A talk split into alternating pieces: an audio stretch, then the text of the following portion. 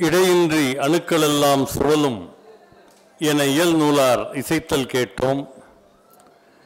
இடையின்றி கதிர்களெல்லாம் சுழலும் என வான் இயம்புகின்றார். இடையின்றி தொழில் புரிதல் உலகினிடை பொருட்கெல்லாம் இயற்கையாயின் இடையின்றி கலைமகளே நினதருளில் எனது உள்ளம் இயங்குனாதோ.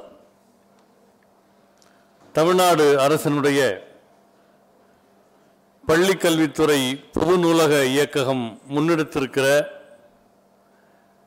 இந்த இலக்கிய அமர்வுக்கு வருகை தந்திருக்கிற உங்கள் அனைவருக்கும் என்னுடைய அன்பான வணக்கங்களை முதலில் தெரிவித்துக் கொள்கிறேன். என்னிடம் சொன்னார்கள் நீங்கள் பேசுகிற போது கேமரா பார்த்து பேசுங்க நாங்கள் எனக்கு கேமராவை தவிர எதுவுமே தெரியல. ஆனால் பின்னாலேயும் ஆட்கள் இருக்கிறீர்கள் என்கிற நம்பிக்கையிலே எனக்கு வலது பக்கம் நிறைய பேர் தெரிகிறீர்கள். இதில் ஒரு நல்ல தலைப்பு தந்திருக்கிறார்கள். மரபு கவிதை இயக்கம் என்று தந்திருக்கிறார்கள். சொல்லப்போனால் மரபு கவிதையை இயக்கமாக முன்னெடுக்க வேண்டிய காலகட்டம் கடந்த ரெண்டு நூற்றாண்டு வரைக்கும் இல்லை. எதனாலன்னா அப்போது இருந்த ஒரே வடிவம் மரபு கவிதை தான். புது கவிதை நவீன கவிதையினுடைய வரவு வரையில் இலக்கியத்தினுடைய ஒருமித்த வடிவமாக மரபு கவிதை இருந்தது. அதை வகைப்படுத்திய போது அது இயக்கமாச்சு. அகநானூறு புறநானூறு ஐங்குறு நூறு அப்புறம் அது இன்னும் பெருந்தொகுப்பாக பத்து பாட்டு எட்டு தொகை பதினெண் கீழ்கணக்கு இதெல்லாம் உங்களுக்கு தெரியும். ஆனால் மரபு கவிதை எப்படி இயங்கியது என்று நீங்கள் பார்ப்பீர்களேயானால் அதனுடைய பலம் அதனுடைய யாப்பு வடிவத்தில் இருக்கு. உங்களுக்கு தெரியும் பாவகை என்னென்னு நீங்கள் இருக்கிற மாணவர்களுக்கெல்லாம் தெரியும்னு நினைக்கிறேன். யாராவது சொல்லுங்க பார்க்கலாம் பாவகை என்னென்ன? ஆமாம் இப்போ கோயம்புத்தூரில் ஒரு கல்லூரியில் இதை கேட்டேன். அவங்க நீங்கள் சொன்ன மாதிரி தான் வெண்பா கலிப்பா அகவல்பா சொல்லிட்டு சேர்ந்து ஒரு மைசூர்பா வேற சொன்னாங்க. இல்லைங்க அது வந்து பாவகையில் வராதுன்னு அப்புறம் அவங்களுக்கு சொன்னேன்னு வச்சுக்கோங்களேன். நான் ஏன் சொல்கிறேன்னா இந்த பா வடிவம் இருக்கிறதே இந்த யாப்பு தான் காலங்காலமாக மரபு கவிதையை எடுத்து சென்ற ஒரு அச்சாணியாக சக்கரமாக இருக்கு. இப்போ நான் வந்து உங்களுக்கு ஒரு பழைய பாட்டு ஒன்று சொல்கிறேன் பழைய பாட்டுனா சிரமமான பாட்டில் உங்களுக்கெல்லாம் தெரிஞ்ச பாட்டு தான். எல்லா புலவருக்கும் எது ரொம்ப சிரமம்னா வெண்பா சிரமம்பாங்க. எந்த புலவருக்கும் வெண்பா புலி அப்படிம்பாங்க. இப்போ வந்து ஒரு பழைய பாட்டு இருக்கு. வாக்குண்டாம் நல்ல மனம் உண்டாம் மாமதரால் நோக்குண்டாம் மேனி நுடங்காது பூக்கொண்டு. துப்பார் திருமேனி தும்பிக்கையான் பாதம் தப்பாமல் சார்வார் தமக்கு அப்படின்னு பிள்ளையார் வணக்க பாட்டு. இதை எனக்கு தெரிஞ்சு ஒரு டாக்டர் சொன்னார். காலையில் நீங்கள் வந்து நடைப்பயிற்சி மேற்கொள்ளுங்கள். அப்போ உங்கள் உடம்பு மனசெல்லாம் நல்லா இருக்கும். வாக்குண்டாம் நல்ல மனம் உண்டாம்னார் வாக்குண்டாம் நல்ல மனம் உண்டாம் அப்படின்னார். அப்போ எங்கள் கூட ஒரு கோயில் குருக்கள் இருந்தார். நேக்குண்டானார் நோக்குண்டாம்னாராம் வாக்குண்டாம் நல்ல மனம் உண்டாம் மாமலரால் நோக்குண்டாம் இப்போ இது ஒரு பழைய வடிவம். நீங்கள் அசபிரித்து பார்த்தீங்கன்னா மாமுன் உங்களுக்கு இந்த இயற்சியர் வெண்டலை வெண்சீர் வெண்டலை எல்லாம் வரும். மாமுன் நிறை விளமுன் நேர் காய்முன் நேர் இதெல்லாம் வந்து நாள் மலர் காசு பிறப்புன்னு முடியும். இப்போ நான் உங்களுக்கு இன்னொரு வெண்பா சொல்கிறேன் அதுவும் நீங்கள் அசபிரித்து பார்த்தா இயற்சீர் வெண்டலை வெண்சீர் வெண்டலை வரும். மாமுன்னிறை விளமுன்னேர் காய்முன்னேர் எல்லாம் இருக்கும். அது எப்படின்னா parathion endrin phosphamidon Rogor carbaryl monocrotophos phorate Nuvan Furadan BHC DDT சாவான் விவசாயி சார் அப்படின்னு ஒரு வெண்பா. இதை எழுதினவர் சேஷாசலம்னு ஒரு கவிஞர். இந்த விவசாயியுடைய நிலையை சொல்ல வரபோது இவ்வளவு உரங்களை ரசாயனங்களை வாங்கினால் அவன் வாழ்க்கை என்ன ஆகுங்கிறத இலக்கணத்தோடு எழுதியிருக்கிறார். அப்போ உங்களுக்கு இலக்கணம் கைவந்து விட்டால் இலக்கியம் கைவரும் என்பதற்கு இது ஒரு அடையாளம். அதில் மரபு கவிதைகளில் ஒரு மாபெரும் இயக்கமாக முன்னெடுக்கப்பட்டது ரெண்டு. ஒன்று இதிகாசங்கள் இன்னொன்று பக்தி இலக்கியங்கள். இந்த இதிகாசங்களினுடைய ஒரு பெரிய பலம் என்னவென்றால் திருத்தக்க தேவர் வந்ததற்கு பிறகு விருத்தங்கள் ஒரு பெரிய இடத்தை பெற்றன. கவிச்சக்கரவர்த்தி கம்பன் விருத்தத்திலே வென்றான். வில்லிபுதுரார் விருத்தத்தை கை கொண்டார் ஒரு பெரிய பாய்ச்சலை இந்த அகவல் பா போன்ற பாரம்பரியமான நடைகளிலிருந்து ஒரு பெரிய பாட்டு பாய்ச்சலை எது நடத்தியது என்று கேட்டால் விருத்தங்கள் நடத்தின. அதனால்தான் கவிஞர் வைரமுத்து வந்து கம்பனை பற்றி சொல்லுகிற போது சொன்னார் விருத்தத்தில் விருந்து வைத்த வீரார்ந்த புலவா உந்தன் அருத்தத்தை அறிந்து கொள்ள ஆயிரம் ஆண்டு வேண்டும்னர். விருத்தத்துக்கு அப்படி ஒரு சிறப்பு உண்டு. நான் ஒரு எக்ஸாம்பிள் சொல்றேன். ஒரு உதாரணம் உங்களுக்கு நான் சொல்றேன் இப்போ. ஒரு பாட்டில் என்ன நடக்குதுன்னா நான் முதல்ல வெண்பால் இன்னொரு இலக்கணம் சொல்லுகிறேன். வெண்பாவில் இலக்கணத்தை கற்றுக்கொள்வது எவ்வளவு எளிது என்பதற்காக சொல்லுகிறேன். அந்த பாவத்தை உங்களால் அதில் இறக்கி வைக்க முடியும். இப்போ ஒருத்தர் வந்து மதுரை பக்கத்தில் திருப்பத்தூர்னு ஒரு ஊர் இருக்கு. அங்கே ஒரு தளிக்கோயில் இருக்கு. அந்த கோயிலில் வந்து ஒரு பெரிய அரசர் இருந்தார். அவருக்கு இலக்கணம்லாம் நல்லா வரும் இலக்கியம் நல்லா வரும். அவர் என்ன பண்ணாரு? பக்கத்து ஊருக்கு சில புலவர்கள் வந்திருக்காங்கன்னு கேள்விப்பட்டு தன்னிடம் இருந்த ஒரு ஆள் அனுப்புனார். அந்த ஊரில் நாலு புலவங்க இருப்பாங்க. அந்த ஊர்லேயும் ஒரு சிவன் கோயில் இருக்கும். அங்கே மாலையில் சாமி கும்பிட வருவாங்க. நீ போய் என்னோட இந்த கவிதையை கொடு. நான் அவங்கள நம்ம ஊருக்கு வர சொன்னேன்னு சொல்லு அப்படின்னு. அதில் என்ன எழுதியிருந்தாருன்னா அவங்க ஊர் திருப்பத்தூர் சிவனுடைய பெருமை எழுதியிருந்தார். இந்த வெண்பா சொல்றேன் கவனமா கேளுங்க.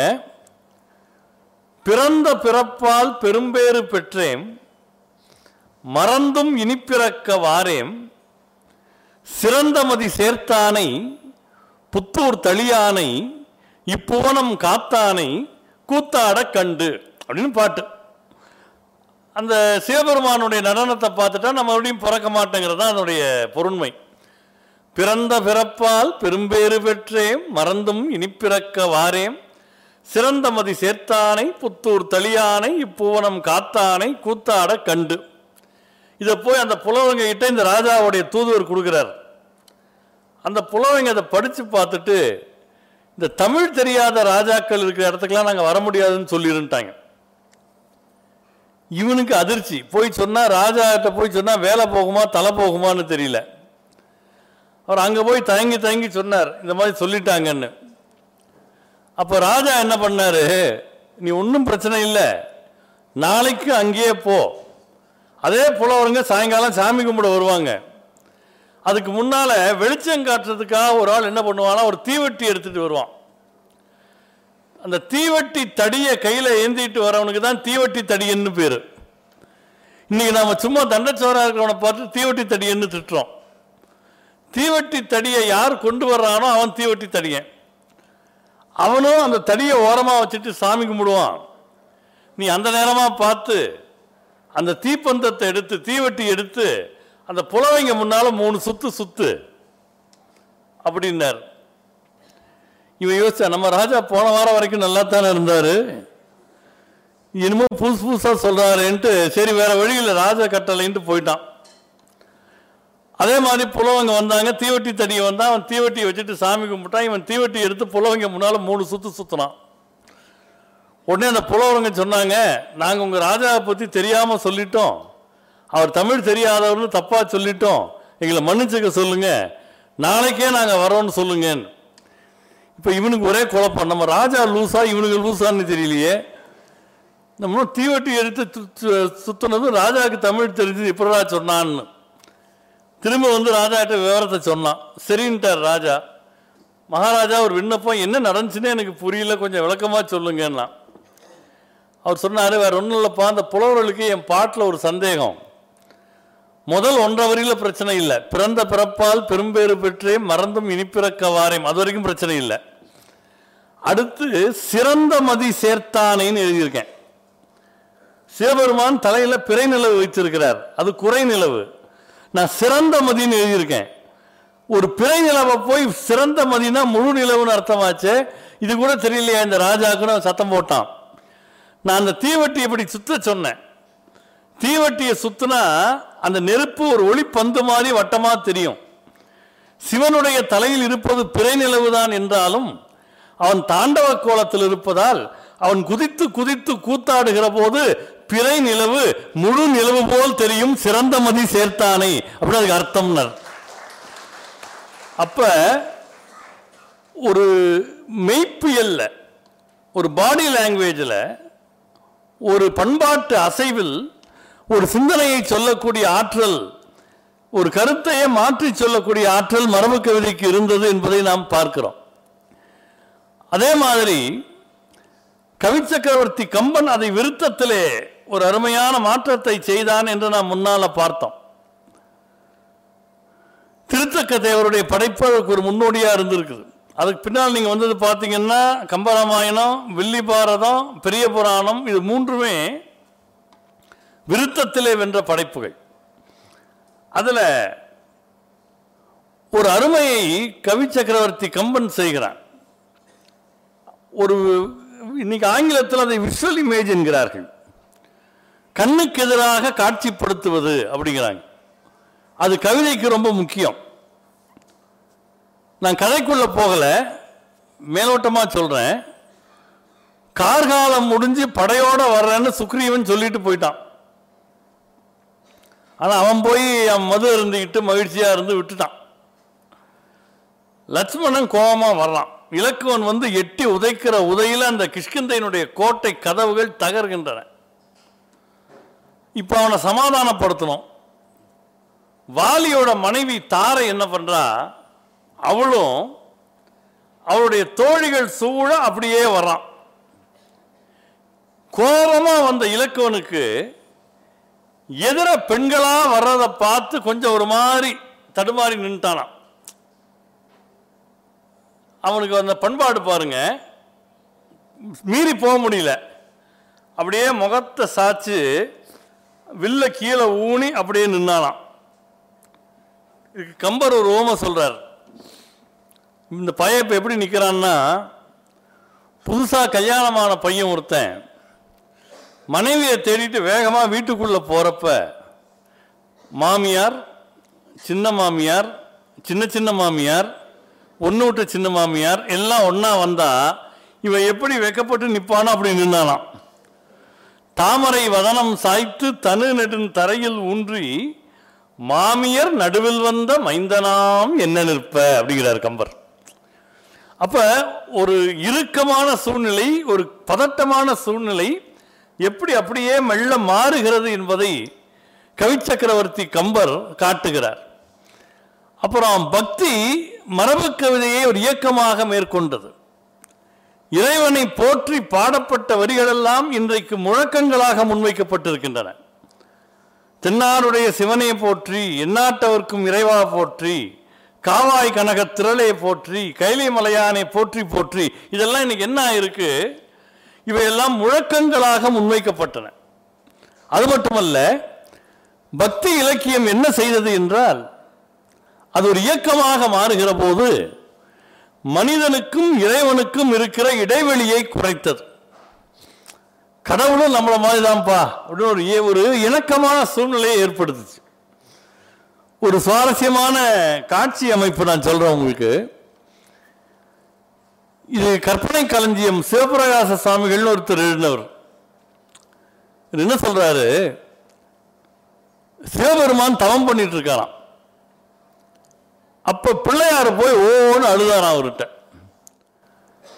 தவம் கலைஞ்ச எரிச்சல்ல கண்ணை திறந்து என்னப்பா பிரச்சனைன்னாராம் விநாயகர் தன்னுடைய பெரிய காதை தொட்டு காமிச்சு தம்பி முருகன் நீ கிள்ளிட்டான்னாராம் இவர் உடனே முருகனை கூப்பிட்டு நீ ஏன்பா அண்ணன் காதை கிள்ளுனன்னு கேட்கவும் நான் ஒண்ணுமே பண்ணலப்பா. நம்ம வீட்டு பசங்க சொல்லும் பார்த்தீங்களா நான் ஒண்ணுமே பண்ணலப்பா. நான் சும்மா இருந்தேன். எனக்கு ஆறு முகம் பன்னெண்டு கண்ணு. அண்ணன் தான் என் கண்ணை ஒன்று ரெண்டு மூணு நாலுன்னு எண்ணி கிண்டல் பண்ணாருன்னு அப்படியா அவர் மறுபடியும் கோவமாய் பிள்ளையாரை பார்த்து நீ ஏன் அப்படி பண்ண? நான் ஒன்றுமே பண்ணலப்பா. நான் ஓரமாக உட்காந்துருந்தேன் தம்பி முருகன் தான் வந்து என் தும்பிக்கையை முழம் போட்டு அளந்தான்னாராம். இப்போ கதை இதுதான் அது பிள்ளையார் ஓரமாக உட்காந்துருக்கிறாரு முருகர் கொஞ்சம் துடுக்கான பிள்ளை. வந்து தும்பிக்கையே முழம் போட்டு அளந்தாராம். இவர் பதிலுக்கு கண்ணை ஒன்று ரெண்டு மூணு நாலு நின்று கிண்டல் பண்ண ஒரு காதை கிள்ளிட்டு ஓடிவிட்டார். இவர் இந்த கனத்த சரீரம் துரத்திட்டு போக முடியல தம்பியை. நேராக அப்பா கிட்ட வந்து கம்ப்ளைண்ட் பண்ணிட்டாராம். அந்த நேரம் பார்த்து பார்வதி அந்த பக்கமாக வந்தாங்களாம். இப்போ வழக்கமாக வீட்டில் நம்ம ஆண்கள் பண்ணுற வேலையை தான் சிவனே பண்ணியிருக்காரு. பாரு பிள்ளைங்க பெற்று வளர்த்த லட்சணத்தை பாரு அப்படின்னாராம்.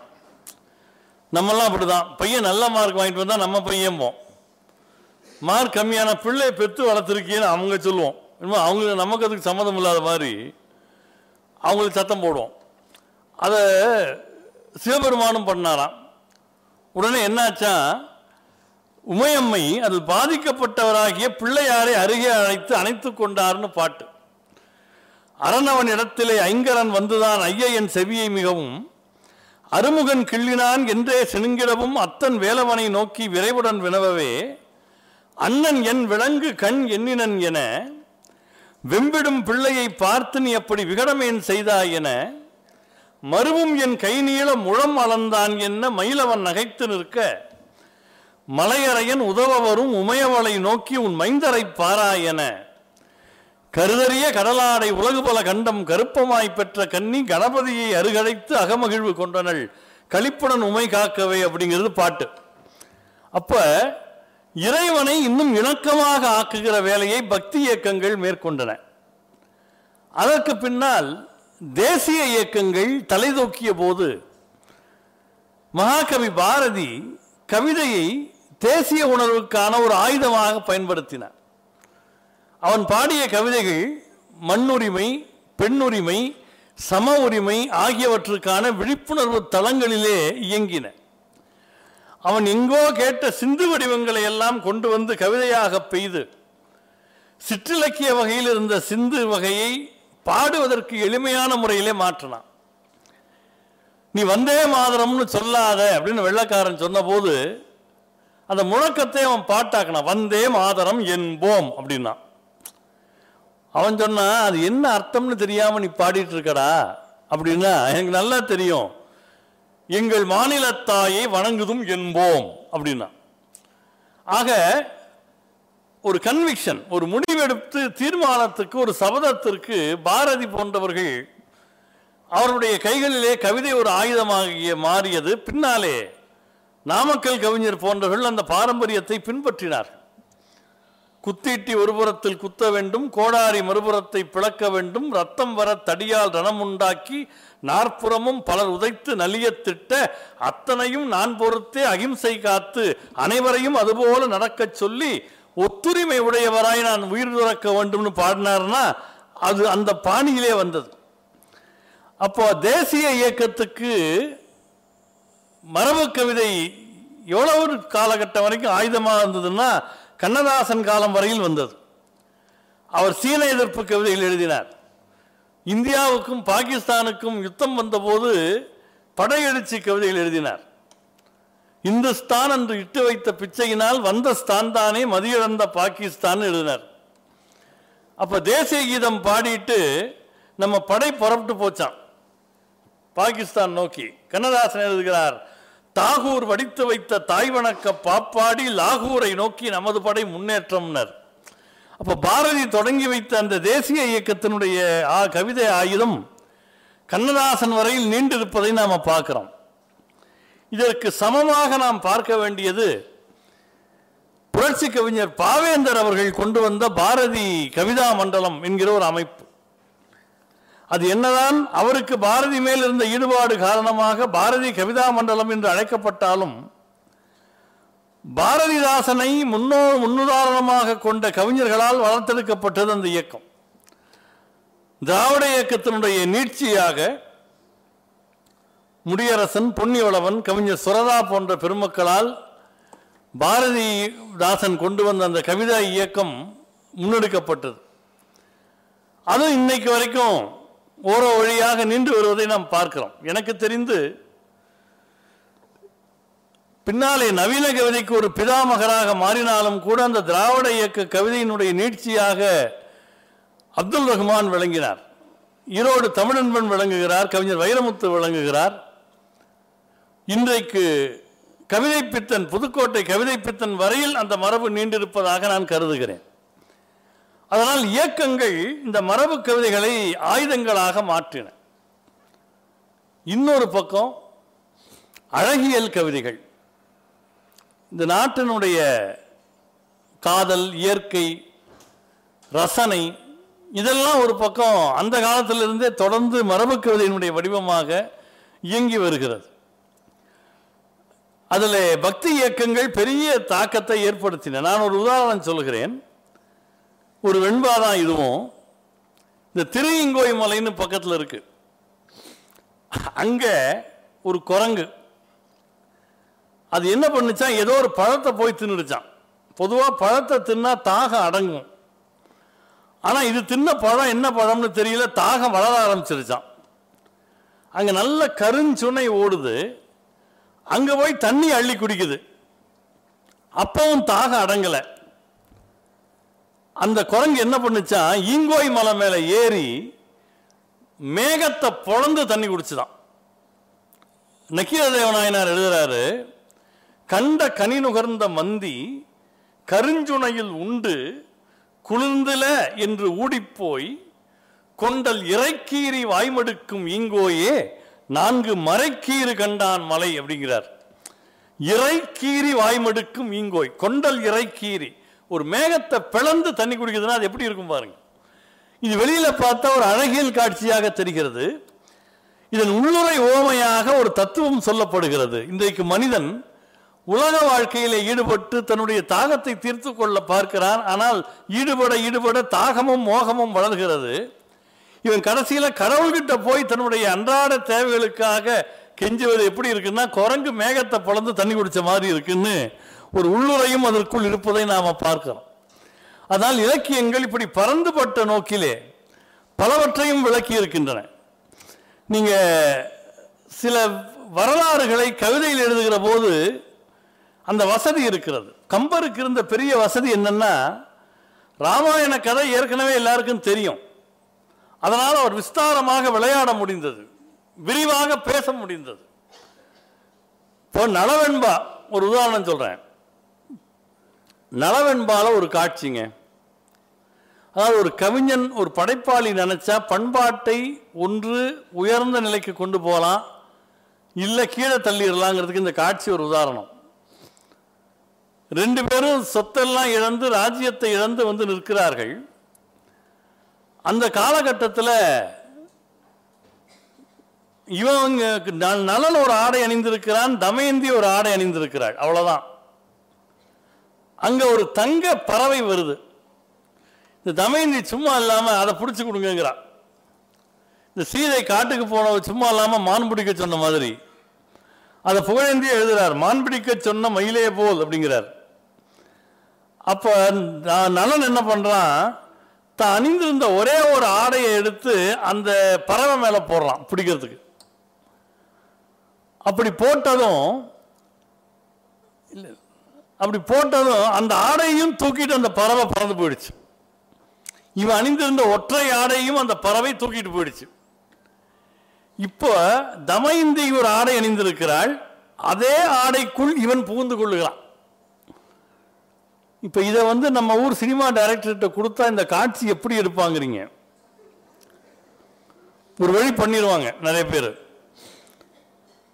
ஆனா பாலச்சந்தர் அதை வந்து ரொம்ப நாகரிகமா எடுத்தார். புது புது அர்த்தங்கள் இப்படி ஒரு காட்சி வரும். ஒரே ஸ்வெட்டருக்குள்ள வந்து இருப்பாங்க. அது வந்து விரசம் இல்லாம எடுத்திருப்பார். ஆனா இந்த காட்சியை புகழேந்தி புலவர் பாடுகிறார். இது எப்படின்னா இந்த த- நலனுக்கும் தமயந்திக்கும் இரண்டு பேரும் எவ்வளவு அன்பானவர்களாக இருந்தாங்கன்னா இரண்டு உடல் ஓர் உயிராக இருந்தாங்க. இப்போ உடையும் ஒன்றாயிடுச்சுன்னு காவியந்தோள் காவி போல் கண்ணிக்கும் கண்ணியந்தோள் காளைக்கும் ஆவி போல் ஆடையும் ஒன்றானதேன்னர் இரண்டு பேருக்கும் ஓர் உயிராக இருந்தால் இப்பொழுது ஓர் ஆடையில் இருக்கிறார்கள். காவி போல் கண்ணிக்கும் கண்ணியந்தோள் காளைக்கும் ஆவி போல் ஆடையும் ஒன்றானதே. பூ விரிய கல்வேட்டு வண்டுழலும் காணத்திடை கனக புல்வேட்டை ஆதரித்த போது அப்படிங்கிறது நலவெண்பா அதனால் வாழ்வினுடைய பொருண்மைகளை நுட்பங்களை இவற்றையெல்லாம் சுமந்து செல்லக்கூடிய கருவிகளாக வாகனங்களாக கவிதைகள் திகழ்ந்தன. ஒரு காலகட்டம் வரையில் மரபில் தான் எல்லாம் சொல்லப்பட்டது. நீங்கள் தமிழில் வந்த கவிதை நாடகங்களில் குறிப்பாக மரபு கவிதை நாடகங்களில் கொஞ்சம் கடைசி நிலைக்கு சொன்னீங்கன்னா மனோன்மணியம் சொல்லலாம். ஆனால் எனக்கு ஒரு பெரிய குழப்பம். விருத்தங்கள் செல்வாக்கா இருந்த காலகட்டத்தில் சுந்தரம் பிள்ளை ஏன் மறுபடியும் அந்த பழைய ஆசிரியப்பால் எடுத்துகிட்டு போனார்னு நமக்கு தெரியல. அது கூட ஒரு வேளை அது அவ்வளவாக போய் சேராமைக்கு ஒரு காரணமாக இருக்கலாம். ஆனால் இங்கே இருக்கிற இளம் நண்பர்களுக்கு மாணவ நண்பர்களுக்கு நான் சொல்லுகிறேன் அர்த்தம் புரியுதோ இல்லையோ மரபு கவிதைகளை மனப்பாடம் செய்யுங்கள். அது உங்களுக்கு நல்ல வார்த்தை வளத்தை கொடுக்கும். இலக்கிய பரிச்சயத்தை கொடுக்கும். சிந்தனை விரிவை கொடுக்கும். இது மூன்றும் கிடைக்கும். இலக்கிய பரிச்சயம் கிடைக்கும். சிந்தனை வளம் கிடைக்கும். வார்த்தை வளம் கிடைக்கும். நான் ஒரு உதாரணத்தை சொல்லுகிறேன். இன்னும் எவ்வளோ நேரம் இருக்குங்க? நீங்கள் ஏதோ அட்டையெல்லாம் காமிக்கிறேன் நீங்களே தாங்க. சரி சரி. அது எங்களை மாதிரி பேச்சாளர் தான் எங்கள் தனியாக தனியாக சொன்னதான் நாங்கள் மைக்கில் சொல்லிடுவோம் சரி சரி. அதாவது இப்போ நான் வந்து ஒன்பதாம் வகுப்பு படிக்கிற போது ஒரு மேற்கோள் கவிதை. அது வந்து it was not compulsory in my syllabus மனப்பாட செய்வில் அல்ல அது. ஆனால் மேற்கோளுக்காக ஒரு கவிதை வந்து காட்டப்பட்டது. அந்த கவிதை என்னன்னு பார்த்தீங்கன்னா நான் முதல்ல அந்த கவிதையை ஒன்பதாம் வகுப்பு படிக்கிறப்ப எப்படி மனப்பாடம் பண்ணேன்னு உங்களுக்கு சொல்கிறேன் அந்த கவிதை சொன்னால் வேடிக்கையாக இருக்கும். அதாவது கவனமாக கேட்குறீங்களா சொல்லட்டுமா? நந்தாயுதமர் நங்காதலர் நந்தைய மேல் வந்தே நன்றி நொந்தாடுக தந்தை இவன் நிந்தா நெறி நின்றார் இவர் தந்தாவளி சிந்தாவிட அடிப்பாமல் கெடுப்போம் திருப்போம் இடு பிடிப்போம் அசை துடிப்போம் இடு பிடிப்போம் படி முடிப்போம் படி நடப்போம் இனவாங்கு. பெருமுரசு அதிர பெருமின் கருமுகில் இருத்தலும் முருமன ஆர்த்தே. ஒரு வரியாக திருப்பி சொல்வீங்களான்னு நான் பார்க்குறேன். ஆ தத்தபுதா தத்தபுதான்னா கவிதை ஆகிறாது அது. அதாவது இதை படித்தப்ப எனக்கு அர்த்தம் புரியல. ஆனால் இந்த ஓட்டத்துக்காக மனப்பாடம் பண்ணிட்டேன். அப்புறம் உட்கார்ந்து பின்னால் வயது ஏறின பிறகு வயது ஏறின பிறகுனா இப்போ என்ன மாதிரி இளைஞனான பிறகு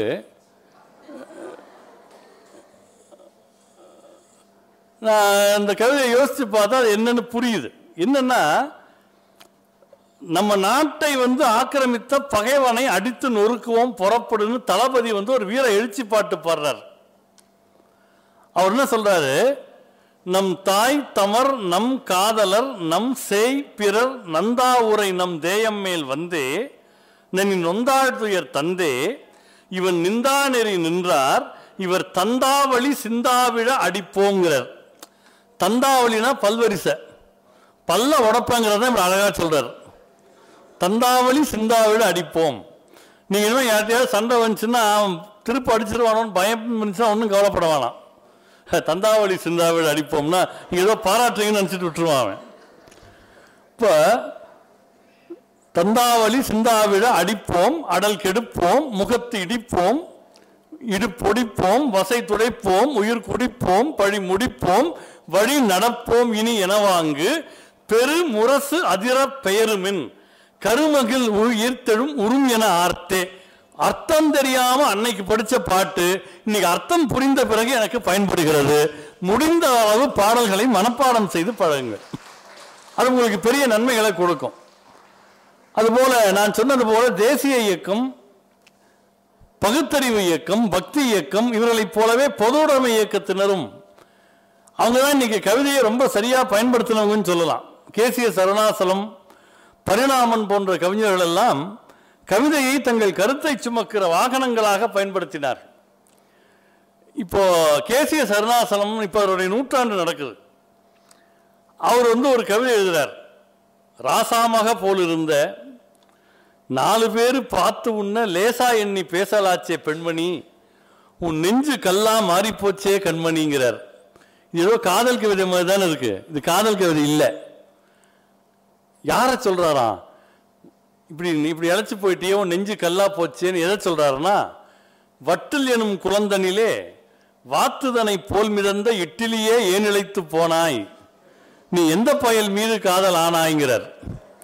இப்போ இட்லி இழைச்சி போச்சுன்னு நேராக சொல்றதை விட இந்த உத்தி அதனை ரொம்ப அழகாக நமக்கு புலப்படுத்துகிறது.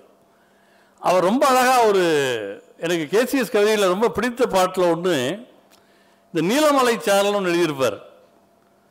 அது ஏன் இந்த மலையெல்லாம் நிமிர்ந்து நிற்குதான் நிலாவை வழிமறிக்கிறதுக்காக நிற்குதான் ஏன் நிலாவை வழிமறிக்கணும்? சூரியன் கூட மலைகள் கிட்ட தாழ்ந்து பணிந்து போகிறான் சூரியன் கிட்ட ஓசியில் வெளிச்சம் வாங்குற நீ இப்படி திமிரா மேலே போறியன்னு கேட்குதான் சந்திரனை வழிமறிக்க தலை நிமிர்ந்த மலைகளின் மேல் வந்தமர்ந்து மேகம் தூது பேசும். சுற்றி சந்தன மரங்கள் வாசம் வீசும்.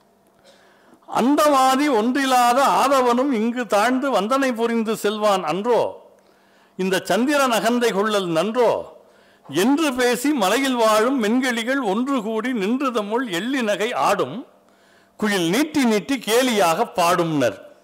இந்த இயற்கை வர்ணனையில் அது ரொம்ப அழகான ஒரு காட்சி. இங்கே பாருங்க. ஒரு குகை இருட்டு. அதில் ரெண்டு வெளிச்சம் தெரியுது. அது என்னன்னா புலியோட கண்ணா. சந்தடைந்த புகை இருட்டில் வந்துலாவும் வேங்கையின் கண் பந்தம் ரெண்டு எரிவது போல் ஆடும். ரெண்டு தீப்பந்தம் எரிகிறது மாதிரி அந்த கண்ணு தெரியுது. இதோட நிறுத்தினா கவிதை இல்லை. அவர் சொல்றாரு சந்தடைந்த குகையிருட்டில் வந்துலாவும் வேங்கையின் கண் பந்தம் ரெண்டு எரிவது போல் ஆடும். மான்கள் பயந்து மலை பாம்பை தாண்டி ஓடும்னர். அங்க இருக்க மலைப்பாம்பை தாண்டி மான் பயந்து ஓடுதுன்னு இயற்கை வர்ணனைக்கு மன எழுச்சியை சொல்வதற்கு கோபத்தை சொல்வதற்கு ஆக்ரோஷத்தை சொல்வதற்கு ஒரு முழக்கத்தை முன்வைப்பதற்கு என்று வெவ்வேறு வகைமைகளிலே கவிதைகள் நமக்கு பயன்படுகின்றன. குறிப்பாக மரபு கவிதை வெவ்வேறு இயக்கங்களால் கையாளப்பட்டன. மரபு கவிதைகளை வகைப்படுத்தி பதிப்பித்த போது அவை இயக்கங்களானது ஒரு புறம் தேசியம் திராவிடம் பொதுவுடைமை பக்தி போன்ற இயக்கங்கள் கவிதைகளை கருவிகளாக ஆக்கிக்கொண்டு அந்த கவிதைகளையே தங்கள் கைவாள்களாக ஏந்தி தாங்கள் ஏற்படுத்த நினைத்த மாற்றத்தை ஏற்படுத்தின. எனவே அந்த கவிதைகளோடு பரிச்சயம் கொள்வதும் முடிந்த அளவு கவிதைகளை வாசிப்பதும் அதன் மூலம் உங்களுடைய வல்லமையை பெருக்கிக் கொள்வதும் இது போன்ற பயிலரங்களினுடைய பணியாக இருக்கும் என்று கருதி என்னுடைய உரையை இந்த அளவிலே நிறைவு செய்கிறேன். நன்றி வணக்கம். ஐயா வணக்கம். வணக்கம். இன்னைக்கு வந்து புது கவிதைன்னு ஒரு வடிவம் வந்து உருவாயிருச்சு. அது எல்லாருமே எழுத ஆரம்பிச்சிட்டாங்க. ஆமா. அப்படி இருக்கும்போது மரபோட பயன் வந்து இன்னைக்கு என்னவா இருக்குன்னு நீங்க நினைக்கிறீங்க? வீட்டுக்கு மனைவி வந்த பிறகு அம்மாவுடைய பயன் என்னவோ அதுதான் மரபு கவிதையுடைய பயன். ஐயா வணக்கங்க ஐயா. வணக்கம். பொது நூலகத்துறை சார்பாக வாசிப்பு இயக்கத்துக்கு நம்ம நல்ல இம்பார்ட்டன்ஸ் கொடுத்து எடுத்து போயிட்டு இருக்கிறோங்க சரிங்க. அதே நேரத்தில் இந்த மொபைல் போன்ற ஊடகங்கள்னால வாசிப்பு பழக்கம் குறையறதுக்கு வாய்ப்பு இருக்குங்களா? இல்லை அது இன்னைக்கு பார்த்தீங்கன்னா தமிழ்நாட்டில் இருக்கிற ஒவ்வொரு மாவட்டத்திலும் நடக்கிற புத்தக கண்காட்சிகள் அவை பெறுகிற இமாலய வெற்றிகள் எல்லாம் வாசிப்பு என்றைக்கும் குறையாது என்கிற நம்பிக்கையை தான் அது ஏற்படுத்துகிறது. வணக்கம் ஐயா. அஹ், எங்க நான் ஒரு பள்ளி ஆசிரியை. எங்களுடைய பள்ளி குழந்தைகளை பொறுத்த வரைக்கும் இந்த ம- நீங்க சொன்னீங்க மேற்கோள் கவிதைகள் யாப்பு கவிதைகள் இதுல வந்து சொற்பழக்கம் சொட்டேர்ச்சி இதெல்லாம் நல்ல சிறப்பா வரும் அப்படின்னு. குழந்தைங்களை வந்து நாங்க அஹ், செய்யுள் மனப்பாடம் பண்ண வைக்கிறதுக்கு ரொம்ப சிரமப்படுறோம். அது குழந்தைங்க வந்து அந்த எதையுமே வந்து நீங்க எவ்வளவு அழகா ஒன்பதாம் வகுப்புல படிச்சதை எப்படி மனசுல வச்சு கடகடன்னு சொன்னீங்க. அதை குழந்தைங்களுக்கு இன்னைக்கு நாங்க அதை கொண்டு வர்றதுக்கு கடுமையான ஒரு போராட்டியும் போராட்டம் பண்ணி தான் அவங்கள மனப்பாடம் பண்ண வைக்க வேண்டியதா இருக்குங்க. அவங்களுக்கு இந்த நீங்கள் நீங்க சொன்ன மாதிரி மீடியா பிடிச்சிருக்கு. டிவி பிடிச்சிருக்கு மொபைல் பிடிச்சிருக்கு. அது மாதிரி தான் அவங்களுக்கு பிடிச்சிருக்கே தவிர புத்தகங்களுக்குள் மூழ்கி முத்தெடுக்க இன்றைய இளைய தலைமுறை ரொம்ப சிரமப்படுறாங்க. இதை எப்படி நாங்க எங்களுடைய பங்களிப்பாக நாங்க என்ன செஞ்சு அந்த குழந்தைங்களை வந்து நாங்க அந்த நூலகத்தோடு இணைந்து அவங்க எப்படி செய்ய முடியும் சார் எங்களுக்கு ஏதாவது ஒரு கைடன்ஸ் உங்ககிட்ட இருந்து. அதாவது குழந்தைங்களுக்கு மீடியா பிடிச்சிருக்கு டிவி பிடிச்சிருக்குன்னு சொல்ற குழந்தைங்களை எனக்கு எங்க தமிழாசிரியரை பிடிச்சிருக்குன்னு சொல்ல வைக்கிறது தான் நம்முடைய வழி. ஒரு ஆசிரியரால் தான் அது முடியும். இப்போ என்னையெல்லாம் ஒரு- தாக்கத்தை ஏற்படுத்தியவர்கள் என்னுடைய ஆசிரியர்கள். ஆசிரியர் அந்த இலக்கியத்தை எவ்வளவு இனிமையாக உணர்கிறார் எவ்வளவு இனிமையாக அதை வெளிப்படுத்துகிறார் என்பதுதான் குழந்தைகள் மனசு ஒரு ஈர்ப்பை ஏற்படுத்தும். எனவே அது நீங்க சொன்ன மாதிரி உங்க கையில தான் இருக்கு. ஆசிரியர்களால் அந்த தாக்கத்தை ஏற்படுத்த முடியும். நிச்சயமா முடியும். ஐயா வணக்கம். வணக்கம். இப்போ குழந்தைகளுக்கு வந்து பாத்தீங்கன்னா ஒரு தமிழ் பேசுறதே வந்து சுத்தமா தெரிய மாட்டேதுங்கய்யா ஒரு அந்த சொல் தமிழ் உச்சரிப்பு வாரியே இல்லை. அந்த மாதிரி குழந்தை இலக்கியத்தில் வந்து ஒரு உச்சரிக்கிற மாதிரி ஒரு கவிதைகள் வந்து எந்த மாதிரி கொடுக்கலாங்க ஐயா வந்து குழந்தைகளுக்கு? இப்போ குற்றால குறவஞ்சி எல்லாமே பாத்தீங்கன்னா அஹ், கொடுக்க அந்த இது இருக்குது. அதே மாதிரி குழந்தைகளுக்கு என்ன மாதிரி விஷயம் நீங்கள் பரிந்துரை பண்ணுறீங்க இல்லை அதாவதுங்க குழந்தைகளை நம்ம ரொம்ப குறைவாக மதிப்பிடுறோம். அவங்களுக்கு வர மாட்டேங்குது அவங்களுக்கு அதெல்லாம் கிடையாது. நம்ம அப்படி ஒரு சூழ்நிலையை உருவாக்கலை. குழந்தைகள் தமிழ் பேசுவதற்கான குடும்பச் சூழல் வகுப்புச் சூழல் சமூக சூழலை உருவாக்காமல் குழந்தைகளுக்கு ஆர்வம் இல்லைன்னு சொல்றது முதல் தப்பு. நம்முடைய குற்றத்தை அவர்கள் மேல் சுமத்துகிறோம். ஒரு குழந்தைக்கான சூழலை முதல்ல நீங்கள் உருவாக்குங்க.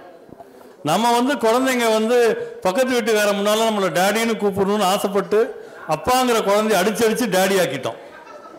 அது இப்போ திரும்பி பார்க்க மாட்டேங்குது.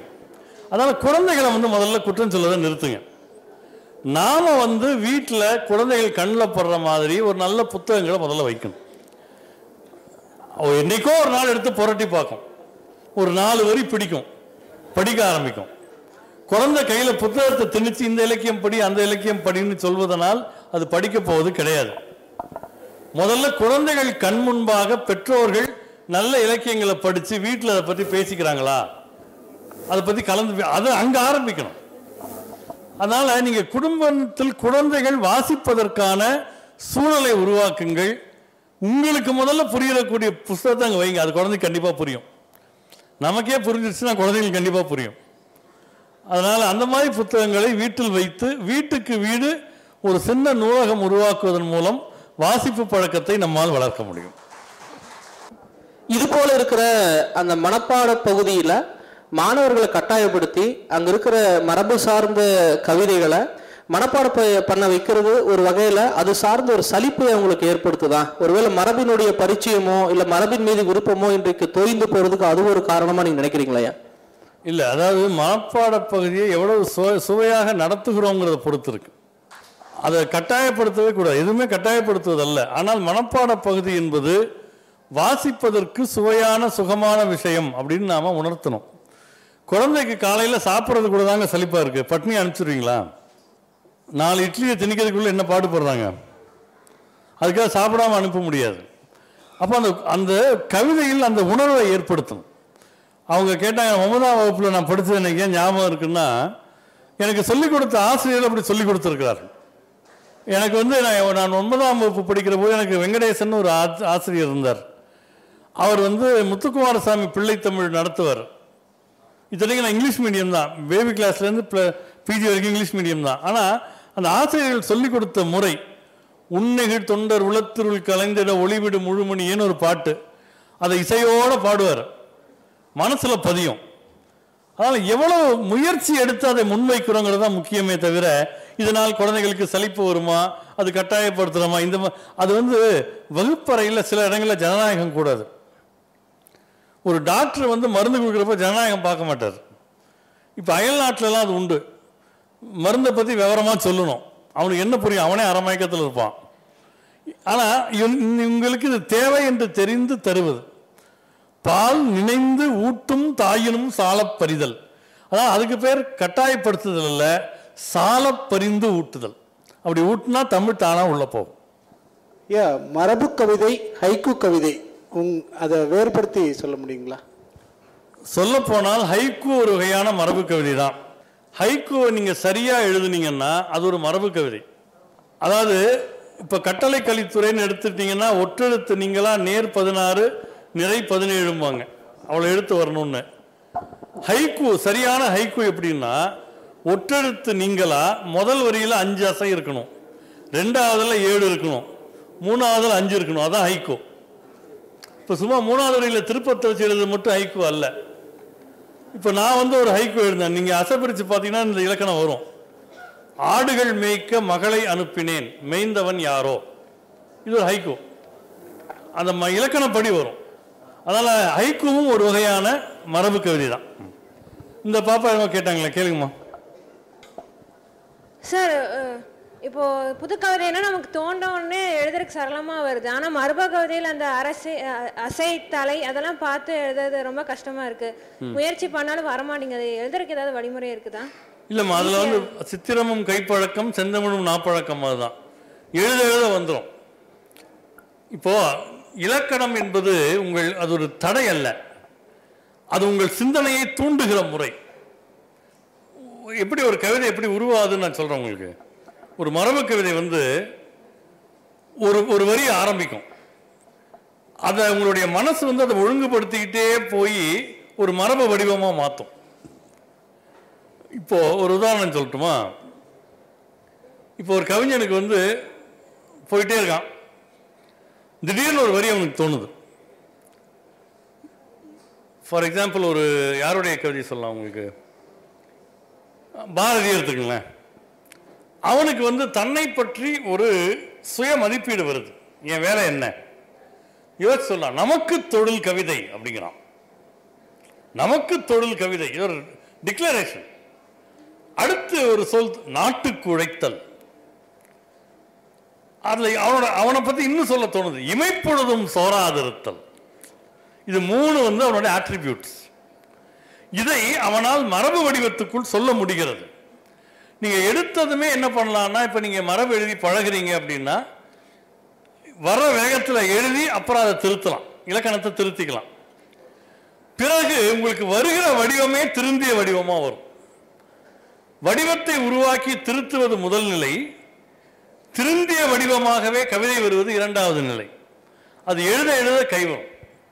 அதனால் நீங்கள் புதுக்கவிதையோடு ஒப்பிட்டு நீங்கள் சிரமப்பட வேண்டியதில்லை. புதுக்கவிதை என்பது இன்னும் சால் ஓன் கிரெடிட் அது ஒரு தனி வடிவம். நல்லதாக நல்லா தான் இருக்கு அந்த இல்லைன்னு சொல்ல. ஆனால் மரபுக்கு சீர் அடி தலை தொடை எல்லாம் உங்களுக்கு சிறகாக இருக்குமே தவிர சுமையாக இருக்காது. பழக பழக வந்துடும் ஐயா மரபு கவிதையில் தான் அதிகமான கருத்து செல்வம் பொருட்செல்வம் இலக்கிய செல்வம் அதிகமாக இருக்குது இல்லைங்களா? நம்ம இப்போ இப்போ இளம் இந்த புதுக்கவிதை வடிவம்ங்கிறது தற்காலத்தில் தோன்றி இப்போ வந்துக்கிட்டு இருக்கிற வடிவம். நமக்கு முன்னால் எழுதி வச்ச நம் முன்னோர்கள் கருத்தெல்லாம் பெரும்பாலும் மரபு கவிதைகளில் தான் அதிகமாக இருக்குங்க. அப்போ அந்த கருத்து செல்வத்தை வந்து இன்றைய இளைய த தலைமுறை வந்து புதுக்கவிதை தான் அதிகமாக எழுதுறாங்க. புதுக்கவிதை நோக்கி பயணப்படுறாங்க. அப்போ அந்த மரபு கவிதைகளுக்குள்ள அவங்கள செலுத்தி அதுலேருந்து அவங்கள கொண்டு வர்றதுக்கு ஏதாவது ஒரு எளிய வழிமுறை ஏதாவது? அடுத்த பாராளுமன்ற கூட்டத்தொடரில் எல்லோரும் மரபுதான் எழுத வேண்டும் என்று அவசர சட்டம் இயற்றுமாறு நாம் கேட்டுக்கொண்டால் அதெல்லாம் நடக்கும். ஆமாம் அது இப்படிலாம் நம்ம பார்க்கக்கூடாது. அதாவது புது கவிதையையே இலக்கணம் ஏற்றுக்கொண்டிருக்கு. அதுக்கு விருந்து அப்படிங்கிற தலைப்பில் யார் எழுதினாலும் விருந்தேதானும் புனைவனையாவும் புதுவனமேற்றேன்னு இலக்கணம் அதை ஏற்றுக்குது முதல்ல அவங்க க கருத்து செறிவு வந்து பு- புதுக்கவிதையில் இல்லைன்னா நம்ம சொல்ல முடியாது. அந்த காலத்தில் எழுதி வச்சாங்கன்னா அவங்களுக்கு அந்த ஓட்டம் இருந்தது நேரம் இருந்தது அதற்கான சூழ்நிலை இருந்தது.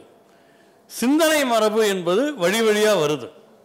அது கவிதையாக எது வேணாலும் வைரமுத்து சொன்னதான் அவங்களுக்கு பதிலாக சொல்லணும். புதுக்கவிதை என்றும் புகழ் மரபு என்றும் குதிக்கிறதே இங்கு ரெண்டு கூட்டம். எது கவிதை? வாழும் கவிதை வடிவத்தில் இல்லையடா சூடும் பகைவருக்கு சொல் அப்படின்னார். அது மரபாகட்டும் புதுசாகட்டும் ஹைக்குவாகட்டும் நவீன கவிதையாகட்டும்.